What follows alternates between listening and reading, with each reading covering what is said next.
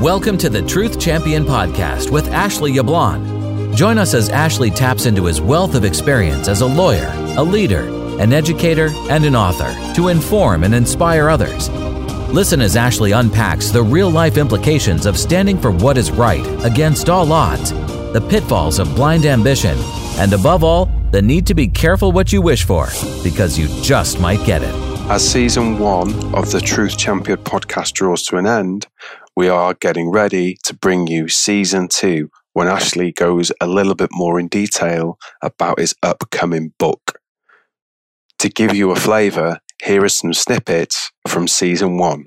Please enjoy and look out for season two coming at you shortly. Thank you. There's a reason why we're doing the series of podcasts, season one, as we're calling them. They're a precursor to something that is quite large that's happening in your life early next year, right? So why don't you share what the plans are for next year and why you are full of anticipation right now? Very excited. This year, obviously, get a little bit background about me and about what I'm about. Early next year will be the release of the book that I've written called Standing Up to China. Super excited about that and ready for everyone to read the book. Standing Up to China. If that isn't a ominous sounding title, I don't know what is. Anyway, the conversation I had with my dad was probably about six months before he passed away. And I'm in college on a Sunday. I'll never forget that. Kind of taking a break from schoolwork and from working. And my father, who I'd mentioned, was was kind of an entrepreneur and was a, a businessman who was trying to support a family of five and was doing whatever he could to make that happen. And sometimes it worked out, sometimes it didn't, but that was always his goal. And my father, I guess, was kind of realizing that he was getting a little bit older and not in the best of health. But he told me on that Sunday, it was very prophetic. He said, if I had it over to do again, Ashley, I would have done everything legit. I would have done everything by the book. I would have not tried to cut corners or tried to settle for the quick buck. I would have done everything legitimate. And I've never forgot that. And it stuck with me. And like I said, that was when I was still in college. And I've never forgotten that. And that really is kind of what led me to what really is at the heart of the book. Marcia was kind of my confidant. So she would tell me a lot of things that were going on. Because you have to remember, they're working here in the US. And then at night, because of the time difference, they're on conference calls back to China. So they're working around the clock. And Marcia would be a valuable person for me with valuable information. She gave me all kinds of details of things that were happening on these phone calls when she's back with the legal department back in China.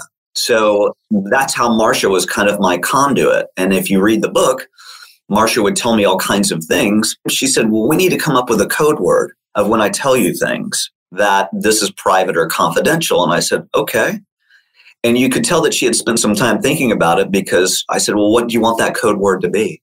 And she said, Magic. And I said, Magic? Oftentimes, at least in my experience, um, clients want to hear what they expect to be the right outcome. right. Um, right.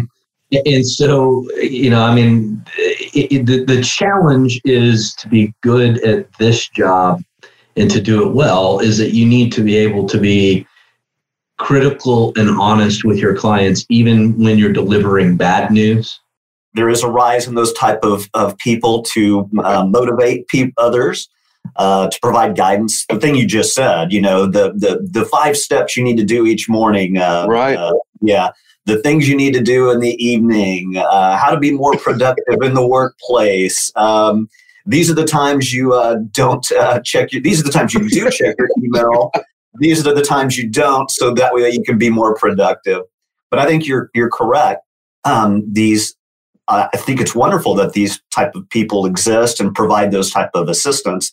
But I, I think to your point, uh, it's it's more of a commentary on the fact that we don't probably have the level of conviction that we need, whether it's like you said, running a, a 10k every day, or uh, you know, just other type of habits.